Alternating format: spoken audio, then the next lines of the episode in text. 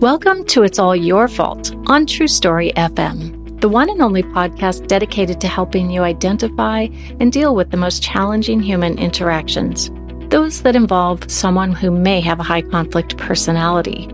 I'm Megan Hunter, and I'm here with my co host, Bill Eddy. Hi, everybody.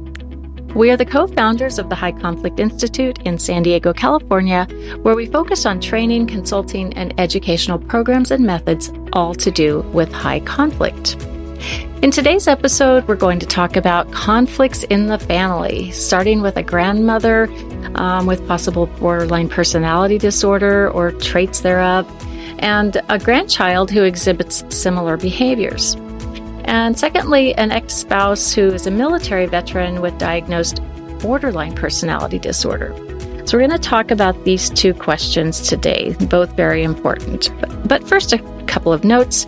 Send your high conflict related questions to podcast at highconflictinstitute.com or on our website at highconflictinstitute.com slash podcast, where you'll also find all the show notes and links. And we'd love a five star review anywhere you listen to your podcast. All right, today we're going to talk about family conflict. And both of these questions today come from our listeners. Um, so I'll just uh, start with this one. Uh, I recently approached a clinical psychologist to help me understand and cope with my mother's history of erratic behavior. Um, and the psychologist believes my mother may be suffering from borderline personality disorder, together with a high conflict personality. The doctor re- recommended I look into your High Conflict Institute. Thank you, whoever was that referring person.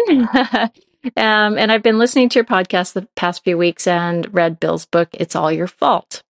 I am the father of twin girls, age six and a half, and one of my daughters has been a difficult child since birth. She strongly struggles with emotion regulation, and my wife and I have tried a myriad of different approaches to try and help her.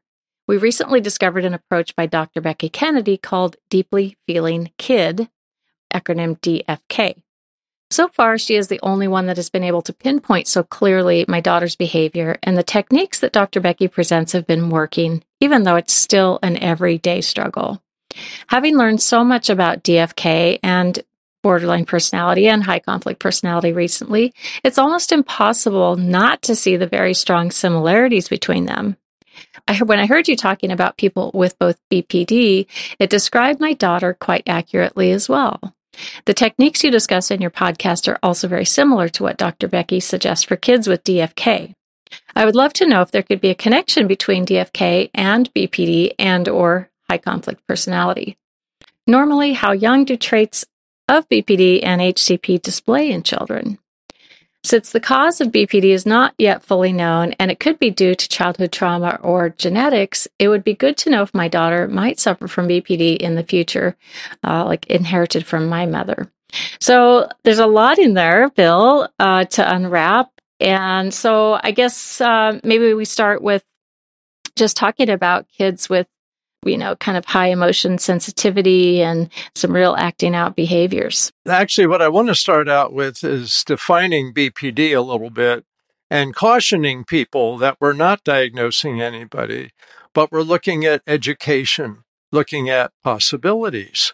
So the idea that a psychologist said that his, the listener's mother may have BPD means that she probably has traits of difficulty managing emotions, wide mood swings, uh, sudden and intense anger, idealizing people and then devaluing them, really looking down on them, having a lot of behaviors around fear of abandonment.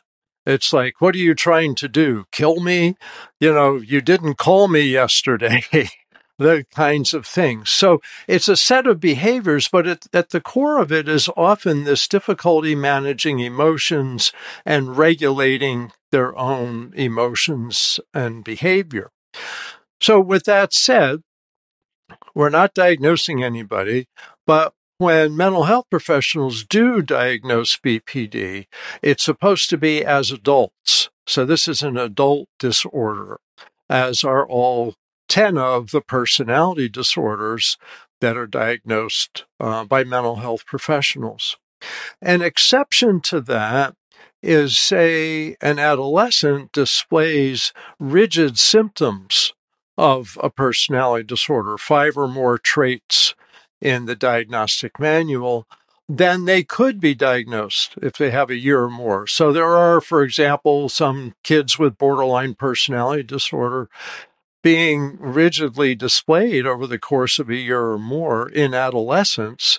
And so they may be diagnosed with BPD. And if they get into good treatments for that, like dialectical behavior therapy, other programs, then they can often outgrow the diagnosis. And some adults outgrow the diagnosis with good treatment. So there really is treatment for this difficulty of managing emotions. So now let's bring it down to childhood and six and a half years old. So, first of all, she doesn't have BPD because she's way too young for that.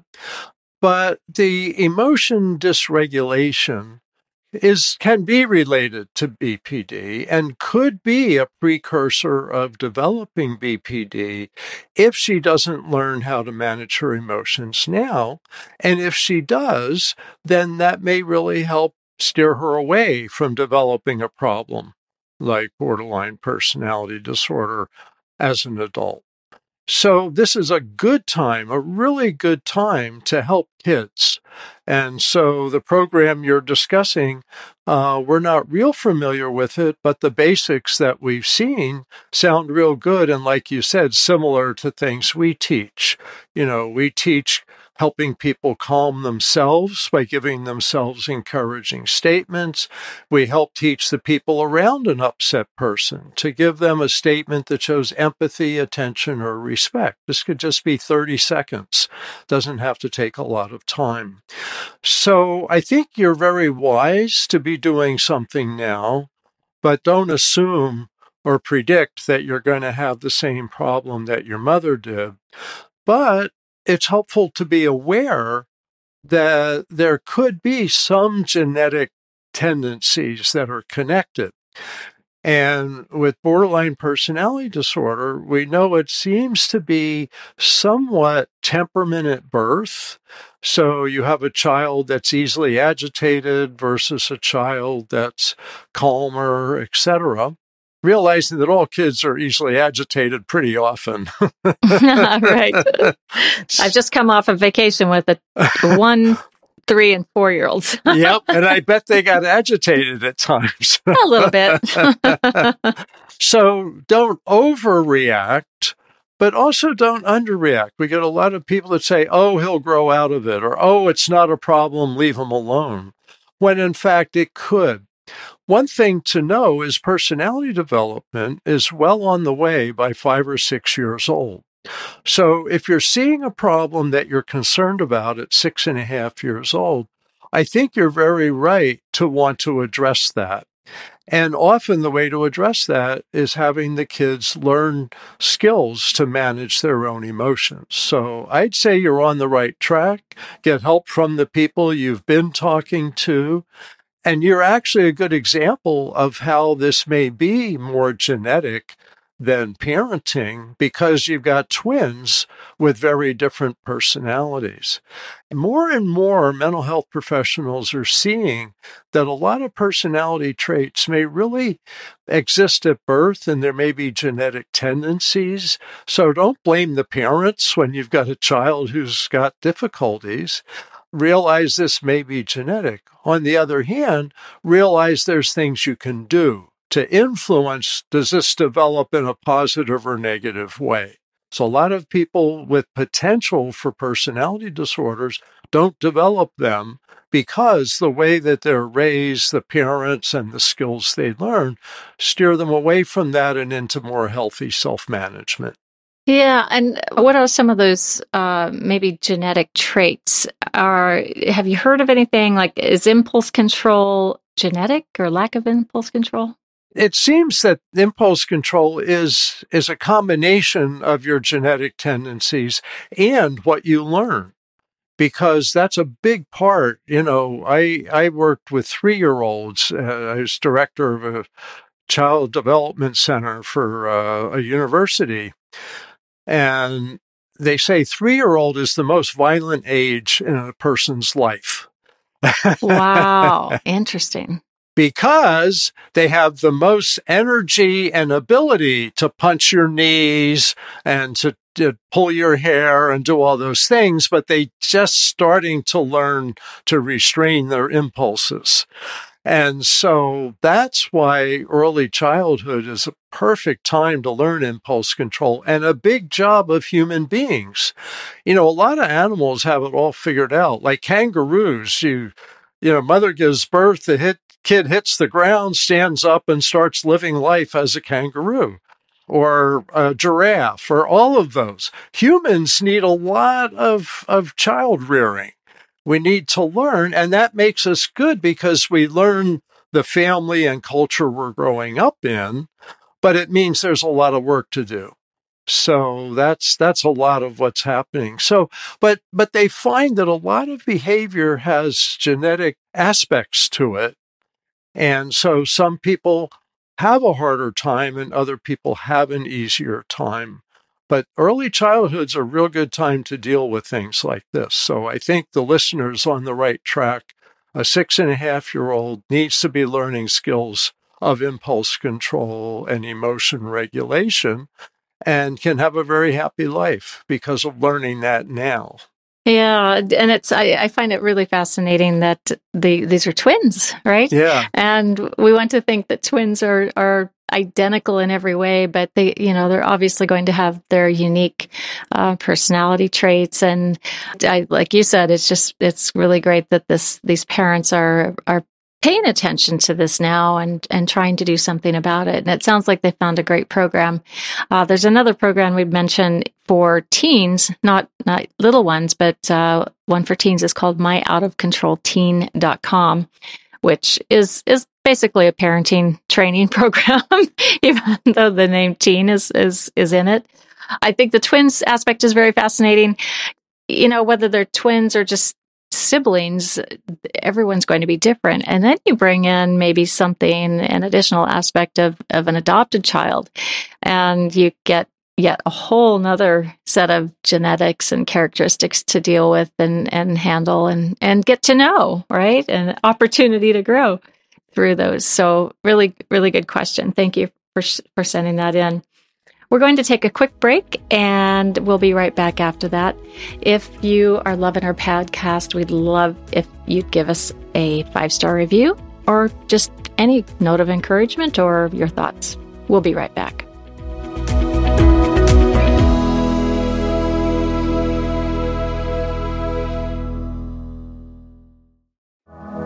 Hey, if you're a workplace coach or work in HR or anyone working with challenging conflict situations at work, we've created a coaching method that any coach can learn. The goal of New Ways for Work coaching is to help employees or whoever is taking it to learn personal relationship skills for productive relationships. Essentially, it gives employees a chance to learn new skills and to change before big decisions are made about their employment. Sometimes they're just lacking skills, and New Ways will teach them. If you'd like to know more about it, we offer our New Ways for Work coaching training two to three times a year. And these trainings are a combination of on demand, which you can watch 24 7, and Zoom training with Sherilyn Knapp and Bill Eddy on the on demand portions. You'll find the link for this in the show notes below. Sign up at highconflictinstitute.com forward slash upcoming dash courses or email us at info at highconflictinstitute.com. Okay, we're back and we have another question from another listener, Bill. And this one is about an ex husband. She says, My ex husband is high conflict and finally diagnosed with borderline personality. He was first diagnosed, and then in parentheses, she said, misdiagnosed, in my opinion, with PTSD from the military. He highly exaggerates a story that happened when compared to stories on the news. Being in the care of the Veterans Administration helped him to get on disability from ever working again. So he was very motivated to get the care. But also, this a side bonus is this diagnosis of borderline could happen when it otherwise probably would not have happened. He will blame me for him being borderline because he heard it comes from the abuse he says he suffered from me in the marriage. When in reality, he was verbally abusive to me and actually had been to jail for a domestic incident with his new wife, who's soon to be an ex. He constantly projects his own behaviors onto me. Uh, another example of this is road rage, lots of tickets, uh, whereas I do not have that type of thing. How would you respond when he continues to accuse me of this? I don't want to be unresponsive because I don't want lack of response to look like I'm accepting this if we ever go to court. We currently have a parenting consultant. Also, normally we have 50 50 custody of the children. Due to me having the kids 11 out of 12 months this last year due to his domestic violence charge, and he's unable to catch up on time, I think I should be able to claim the kids on taxes. Now, Bill, I know we're both tax experts, so this is perfect. Just kidding. He hasn't paid anything for them and fought me when I all I asked for is half of activity fees for the kids. How would you go about discussing that with him? I'm not looking forward to a fight, but I think he shouldn't claim them.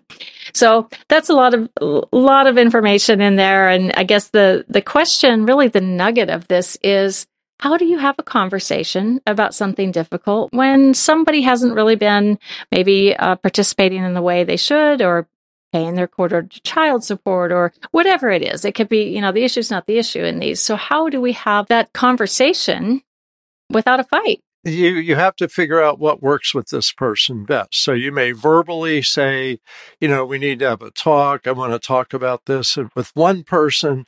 With another person, it may be better to put it in an email. With another person, it may be we need to meet with a mediator to discuss this. You've got a lot of choices about how best to communicate with somebody who may have a short fuse and borderline personality disorder People often have a short fuse and are prone to sudden and intense anger. Just think of which choice fits best for you. The thing you don't want to do is make it big. You want to keep it really small. I have this saying is keep the conflict small. If there's six issues to discuss, just discuss them one at a time. Just say, you know, we need to talk about the tax exemption dependency exemption credit and who's claiming it this year. And I propose that I claim it since I had the kids the majority of the time. Interesting tax question you should ask somebody. When I was doing regular divorces as a mediator and lawyer, that actually a person who hasn't had the care of the children more than half the year may not be allowed to claim them. So you may want to check with that. And if that's the case, then you can say, my accountant says blah, blah, blah. So that's one way to avoid an argument if that's just the reality. There's a lot of other pieces here. I guess, Megan, I'm thinking uh, first talk about BPD versus PTSD. Yeah, I think that's a good idea because I think there's confusion uh, about that, and sometimes it gets lumped into the same category. But but is it really? You know, some people say that borderline personality disorder is really someone suffering from PTSD, which is post traumatic stress disorder, like a lot of military soldiers have, like rape victims have, like victims of terrorism have. Is it's post traumatic stress disorder, it's unresolved stress. And so when it's prolonged, that's what they call it post traumatic stress disorder. In some cases, someone with borderline personality disorder has that also. But some people say it looks borderline looks like that, that they're irritable, angry, impulsive because of PTSD. I believe, and I'd say probably a majority of mental health professionals believe that PTSD and borderline personality disorder are two separate diagnoses, and that many people have both, but many people just have borderline personality disorder without any history of abuse. Some people may be genetically born that way. And some people just have PTSD and don't develop borderline personality disorder. So it's important to address these as two separate, possibly co occurring or not co occurring issues.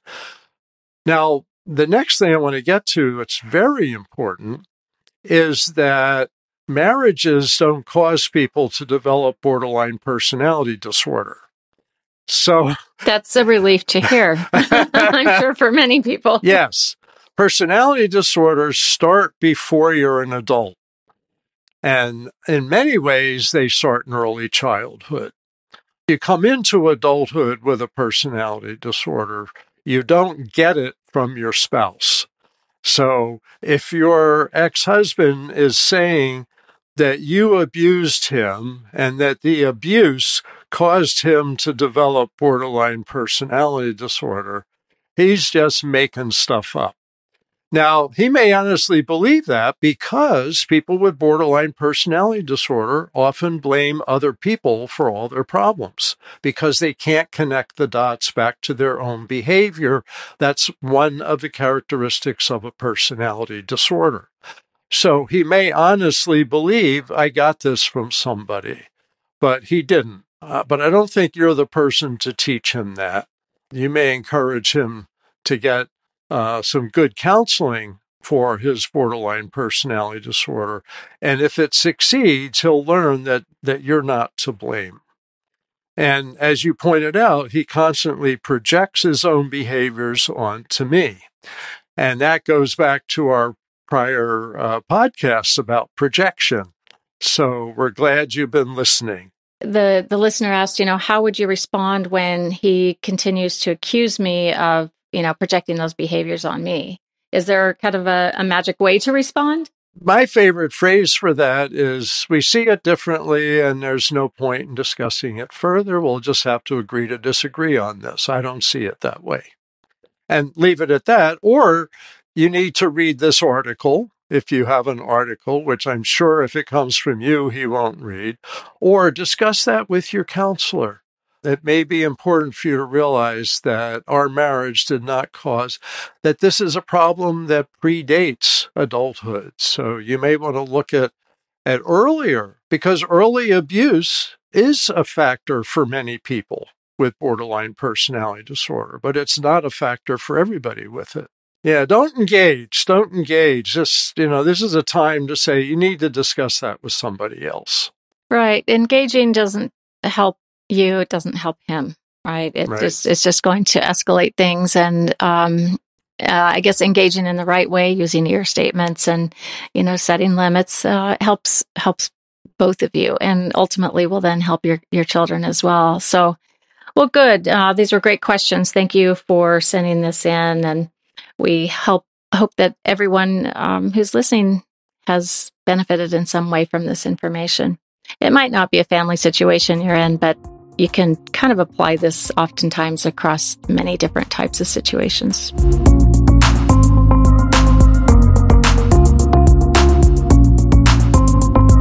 Next week, we'll talk about neighbor disputes. uh, it's a it, happens quite a lot. And the last couple of years, it seems like the gloves are off and uh, a lot more neighbor dispute questions are coming up for us. So keep sending your questions to podcast at highconflictinstitute.com or submit them to highconflictinstitute.com slash podcast. And we'd love it if you tell your friends and colleagues about us. And we'd be really grateful if you'd leave us a five star review so we can keep growing and helping more people around the world. Until next time, keep learning and practicing so you can be confident in your human interactions in high conflict situations. As you do, your life will become more peaceful. It's All Your Fault is a production of True Story FM. Engineering by Andy Nelson. Music by Wolf Samuels, John Coggins, and Ziv Moran. Find the show, show notes, and transcripts at truestory.fm or highconflictinstitute.com slash podcast. If your podcast app allows ratings and reviews, please consider doing that for our show.